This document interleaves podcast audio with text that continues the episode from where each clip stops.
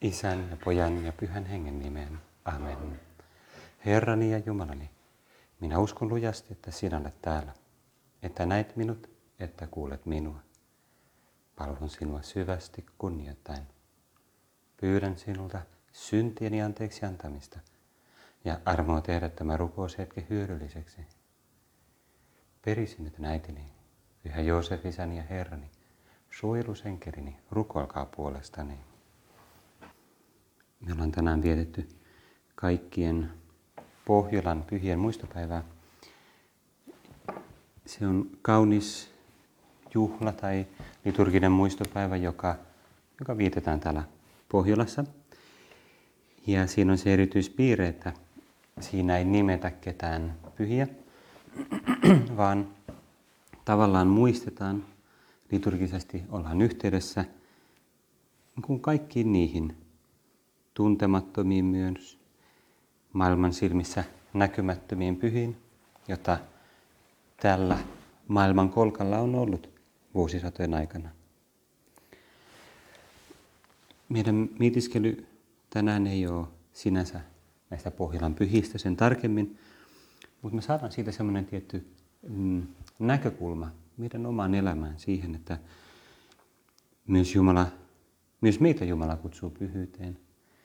Ja hyvin todennäköistä, tai ainakin hyvin mahdollista on se, että se pyhyys, johon Jumala meitä kutsuu, sinua ja minua, kaikkia meitä, on maailman silmissä näkymätöntä, huomaamatonta, ei täysin huomaamatonta, mutta kuitenkin sellaista, että siitä ei, meistä ei välttämättä kirjoiteta historian kirjoihin suuria tarinoita tai legendoja.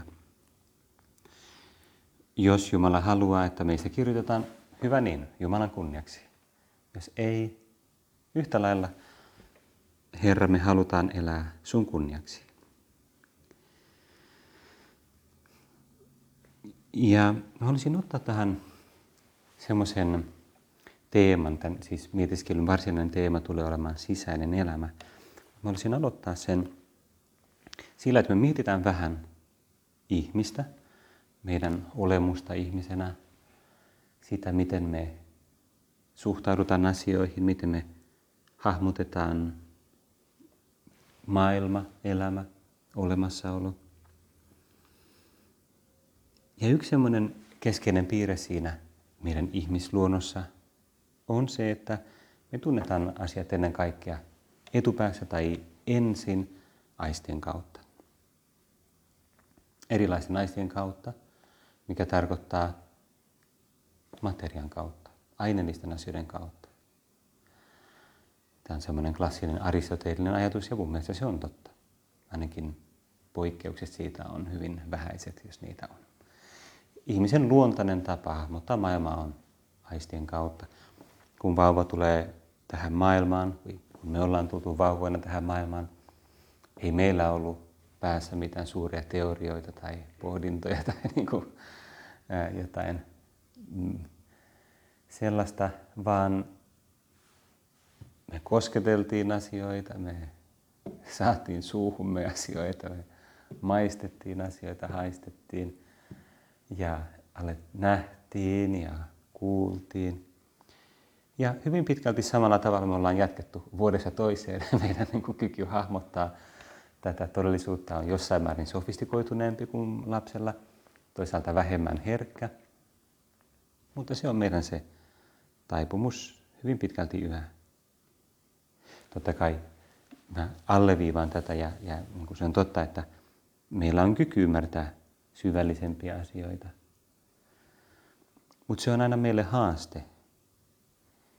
Se, että me ymmärrettäisiin esimerkiksi Jumalan olemassaolo todella, todellisena, on ihmiselle haaste.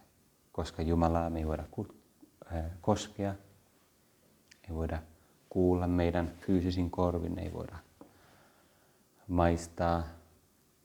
Jeesusta me voidaan maistaa taivaallisena leipänä pyhässä eukaristiassa, mutta, mutta se on nimenomaan, koska Jumala ottaa aineellisen muodon ja ikään kuin kätkeytyy, kätkeytyy siihen materiaan. Ja tämä määrittää tai ainakin ehdollistaa meitä aika paljon sitä, miten me arvotetaan asioita, miten me arvotetaan ihmisiä, miten helposti meille käykään niin, ainakin monille meistä, että kun me nähdään joku uusi ihminen, ensin me katsotaan millainen ulkonäkö sillä on, mm, ehkä sitten me kysellään kaikenlaista niin kuin, tai selvitetään asioita, miten se pärjää elämässä, mitä se tekee, millaisia suorituksia se on, se on tehnyt elämässään. Asioita, jotka on ennen kaikkea ulkoisia. Ehkä me ollaan kiinnostuneita siitä, millainen sydän jollain on, miten hyvä se on, mutta me ei nähdä suoraan sydämeen. Ja meidän on haastavaa pitää ikään kuin prioriteettina sitä, mikä on niin sanotusti yliluonnollista tai hengellistä, sitä mikä on ikuista. Koska meidän silmissä se voi tuntua niin kuin pelkältä ilmalta, joltain ikään kuin vähemmän todelliselta. Herra, tässä rukouksessa voidaan kysyä sulta, Herra, miten sinä arvotat asioita? Miten sä arvotat meitä? Miten sä katselet meitä? Minua? Mikä on tärkeää? Mikä on tärkeintä? Ehkä sillä hetkellä, kun me lausutaan nämä kysymykset, me tiedetään kyllä jollain tavalla se vastaus. Jumala näkee eri tavalla ja usein pitää tärkeimpänä ihan jotain muuta kuin mitä me ihmiset usein pidetään tärkeimpänä. On yksi semmoinen katolinen teologi, ja lyhyesti viittaan siihen, nimeltä Yves Congar. E, se oli semmoinen ranskalainen dominikaani 1900-luvun alkupuolella ja puolivälissä. Ja sillä on kuuluisa, hyvin arvostettu kirja koskien temppelin mysteeriä, temppelin käsitettä raamatussa. Se kirja ei oikeastaan käsittele vain niin kuin temppeliä, siis se, sen aihe ei ole temppeli tämmöisenä fyysisenä paikkana, vaan se käsittelee Jumalan läsnäoloa, Jumalan valtakunnan käsitettä, näitä niin kuin keskeisiä raamatun semmoisia isoja, isoja teemoja. Ja yksi kirjan teeseistä on, on se, että pelastushistorian ja raamattuun pätee sellainen kasvava sisäisyys. Tämä voi kuulostaa vähän abstraktilta, mutta, mutta kohta huomataan, tai ehkä, ehkä jo huomasit, miten se liittyy siihen, mitä, mihin, mistä puhuttiin. Kasvava sisäisyys. Eli lyhyesti sanottuna se näkyy esimerkiksi niin, että raamatun alkupuoli, Mooseksen laki ja niin edespäin – koskee pääosin ulkoisia asioita, ulkoisia tekoja, ei pelkästään toki, mutta painotus on aika paljon sillä, koska se on pedagogista. On Jumalan pedagogia, jolla Jumala ikään kuin kärsivällisesti pikkuhiljaa kasvattaa raamatun sanoin uppiniskaista kansaa, joka ei helposti ymmärrä niin kovin hengellisiä tai yliluonnollisia asioita. Ja samalla tavalla kuin joku ihan hyvä isä tai äiti kasvattaa lasta ulkoisista asioista käsin, eikä puhu pelkästään, että sinun tulee olla sydämeltäsi hyvä tai jotain. Myös sellaisista voi puhua, mutta pieni lapsi ei juuri sellaista ymmärrä. Mutta sitten pikkuhiljaa se viesti tarkentuu ja syventyy. Profeettojen puheissa korostuu ehkä enemmän jo sellainen niin kuin sisäinen kääntymys, ja Jeesuksen puheessa ja elämässä ja esimerkissä erityisen paljon. Voitaisiin ottaa siitä lukuisia esimerkkejä. Mä viittaan vain nyt yhteen tekstiin, joka on se yksi keskustelu Jeesuksen ja fariseusten näiden lainoppineiden välillä. Ja se on kysymys siitä, että mikä saastuttaa ihmisen. Jeesus kutsui taas väkijoukon luokseen ja sanoi, kuulkaa minua kaikki ja ymmärtäkää. Ei ihmistä voi saastuttaa mikään, mikä tulee hänen ulkoapäin. Se ihmisen saastuttaa, mikä tulee hänen sisältään. Miksi Jeesus viittaa tähän ulkoapäin? No siksi, että siinä oli just niissä väittelyä koskien siitä, että opetuslapset aterioi epäpuhtain pesemättömin käsin. Ja se syy, miksi fariseukset korosti sitä, ei ollut sinänsä, ainakaan se varsinainen peruste ei ollut hygienia, vaan rituaalinen puhtaus. Ja se oli kaunis tapa tämmöisellä pienellä kättenpesulla ilmasta sitä halua pyhittyä, puhdistua, kun lähestyy Jumalaa ja myös ruokailun yhteydessä. Miksei? Sinänsä hyvä asia. Mutta siitä oli tullut, ne oli tässä ajattelussa jäänyt vähän jumiin siihen ulkoiseen, unohtanut sen, mikä on tärkeintä. Jeesus vastasi heille, te tekopyhät, oikein on Jesaja teistä ennustanut. Onhan kirjoitettu, tämä kansa kunnioittaa minua huulillaan, mutta sen sydän on kaukana minusta.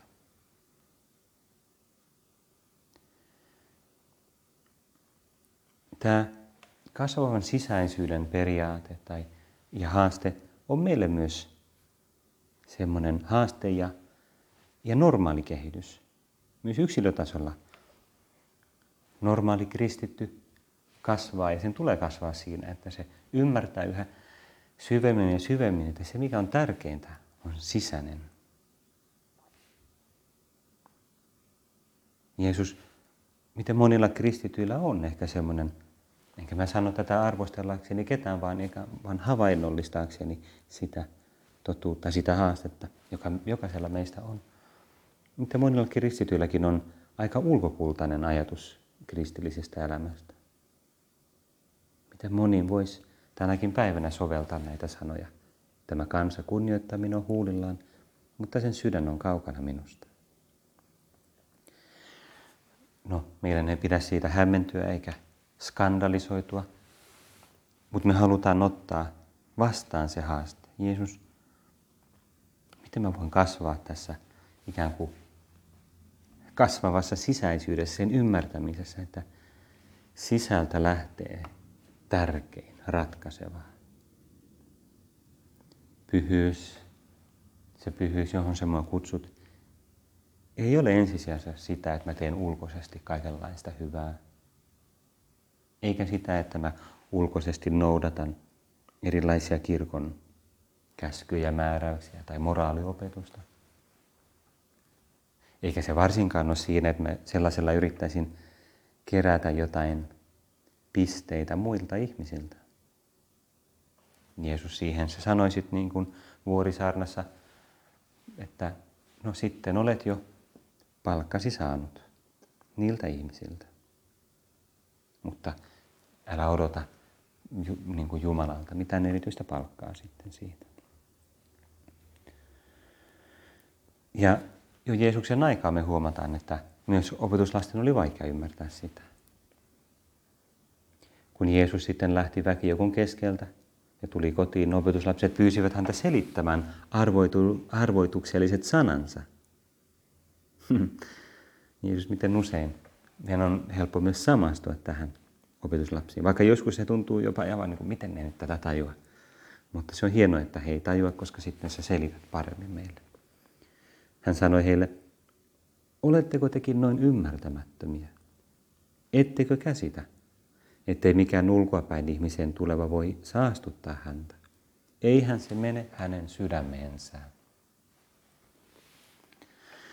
Eli Jeesus puhuu ruuasta tästä ja sellaisista määräyksistä, säännöksistä. Eihän se mene hänen sydämeensä. Vatsaan se menee ja sieltä se sitten ulostuu. Näin Jeesus teki selväksi, että kaikki ruoka on puhdasta. Ja hän jatkoi, se mikä tulee ihmisestä ulos, se saastuttaa ihmisen. Juuri ihmisen sisältä, sydämestä, lähtevät pahat ajatukset. Ja niiden mukana siveettömyys, varkaudet, murhat, aviorikokset, ahneus, häijyys, vilppi, irstaus, pahansuopuus, herjaus, ylpeys ja uhmamieli. Kaikki tämä paha tulee ihmisen sisältä ja saastuttaa hänet. Kun me kuunnellaan tätä listaa, ikään kuin syntilistaa, voidaan muistaa se, että Jeesus puhuu meille Jumalana. Jumala itse, joka näkee ihmisten sydämet. Herra, miten monta kertaa sä ootkaan ikään kuin joutunut katselemaan jumalallisella eh, silmälläsi tai visiollasi ihmisiä. Sä oot katsellut heitä laupiasti, äärettömän kärsivällisesti, mutta saman aikaan ehkä vähän surumielisenä sitä. Oi tämäkin minun rakas poikani tai rakas tyttäreni. Mitä ajatuksia hänellä on sydämessä? Ja se on totta, että kaikki nämä erilaiset synnit, jotka me nähdään ulkopuolelta, kaikki ne lähtee sydämestä sisältä. Sydämestä lähtee sieltä ikään kuin meidän persoonan ytimestä lähtee ensin se, miten me ajatellaan, niin kuin Jeesus sanoi, sisältä, sydämestä lähtevät pahat ajatukset ja niiden mukana erilaiset teot.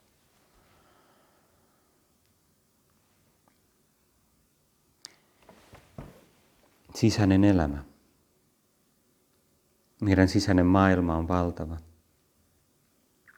ja jollain tavalla mysteerinen meille. Me ei edes täysin hahmoteta, mitä kaikkea meidän sisällä tapahtuu. Mutta Jeesus tässä rukouksessa me ei haluta jäädä jumittumaan siihen haasteeseen, vaan ottaa ikään kuin se seuraava askel. Mitä mä voin tehdä? Miten mä voin kasvaa, Jeesus, siinä sisäisessä elämässä? Siinä, että mun sisäinen maailma olisi todella elämää. Jumalallista elämää. Sitä elämää, joka tulee sinusta. Sitä elämää, josta sä sanot viimeisellä aterialla apostoleille. Minä olen tosi viinipuu ja isäni on viinitarhuri. Minä olen viinipuu, te olette oksat. Se, joka pysyy minussa ja jossa minä pysyn, tuottaa paljon hedelmää. Ilman minua te ette saa aikaan mitään. Ja Jeesus, sä jatkat myös sanoen, että jos te pysytte minussa ja minun sanani pysyvät teissä, niin silloin te voitte pyytää mitä ikinä haluatte ja te saatte sen. Meidän rukouksen aihe ei ole nyt tämä rukous, mutta pieni kommentti on ehkä paikallaan. Ratkaiseva on se, että sun sanat, eli jumalallinen tapa ajatella ja ymmärtää ja tahtoa ja pyrkiä, se on se, mikä meillä tulisi olla sydämessä, niin että se kasvaa ja kasvaa. Ja silloin me aletaan myös tahtomaan sitä, mitä Jumala tahtoo ja pyytämään. Ja meidän pyyntörukous myös vastaa sitä, mitä Jumala haluaa antaa meille. Ja silloin me myös saadaan se, mitä me pyydetään. Kyse ei ole siitä, että me pyydetään jotenkin paremmalla tavalla, vaan että me, meidän mieli on yhä enemmän yhtä Jumalan mielen kanssa. Miten kaunis asia se onkaan. Että meidän sydän on ikään kuin Jumalan sydämen, sydämen kaltainen. Jotta me voidaan olla oksia siinä viinipuussa, joka Kristus on. Meidän täytyy, meillä täytyy olla sisäistä elämää. Sisä, meidän sydämessä, meidän ajatuksissa yhteyttä Jumalaan. Meillä ei saa olla semmoinen niin kuin pakanallinen mieli, maallistunut mieli. Niin kuin Jeesus, sä sanot menisin sanoa viimeisellä aterilla, mutta tarkoitin, tarkoitin vuorisaarnaa. Sanot vuorisaarnalla, vuorisaarnassa siitä, että, että jos vihataan vihamiestä ja rakastetaan lähimmäistä, niin eikö pakanatkin tee samoin. Sä, yrität, sä haastat meitä siihen, että meidän ajatusten tulee olla erilaisia.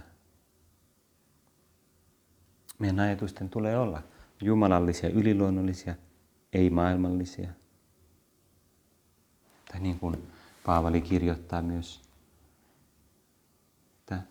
olkoon teilläkin sama mieli kuin Kristuksella Jeesuksella oli.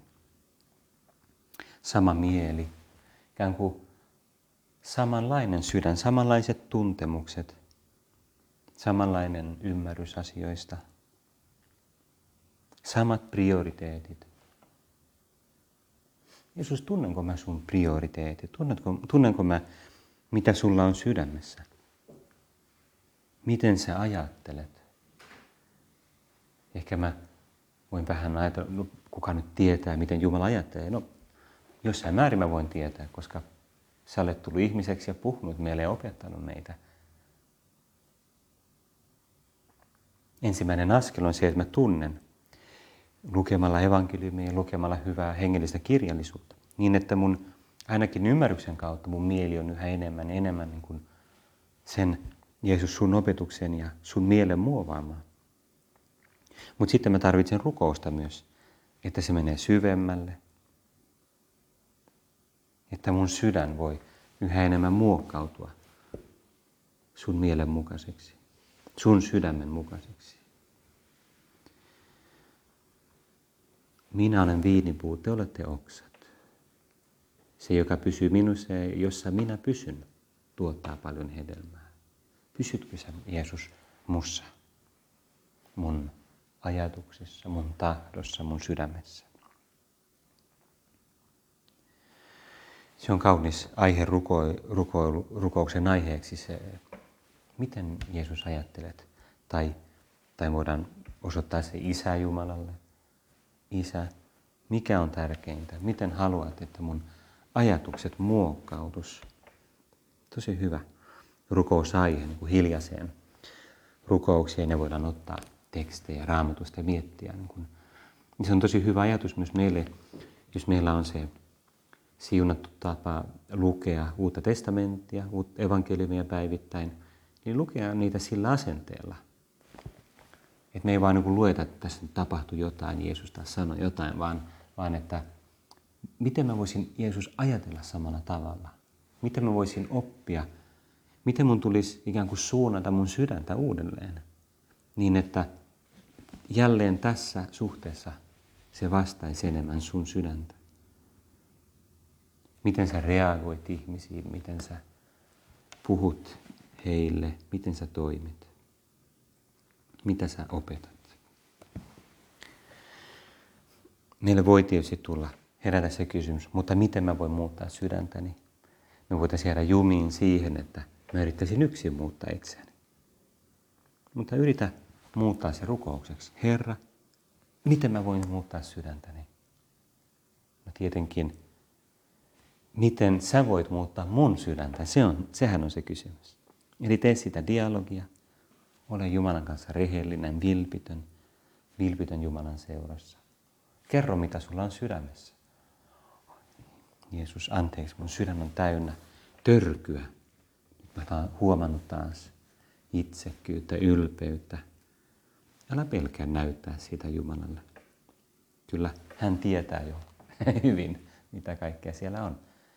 Se kaunis asia on tietysti se, että Jumala, joka näkee meidän sydämen, näkee sekä sen törkyn, mitä siellä on, että sen potentiaalin ja sen hyvän, sen suuruuden, sen kauneuden, jota, jota siellä myös on, joka joskus meillä taas on ihan näkymättömissä siellä sen niin kuin kaiken törkyn alla. Ikään kuin hautautuneena siellä. Mutta se on siellä myös. Vain Jumala tietää, miten viheliäinen ihmisen sydän on, mutta vain Jumala tietää, miten, miten, miten suuri ihmisen sydän myös voi olla, mihin se pystyy, mitä mahdollisuuksia siinä on, jos, jos, se, jos se sallii, jos se lähtee yhteistyöhön Jumalan kanssa.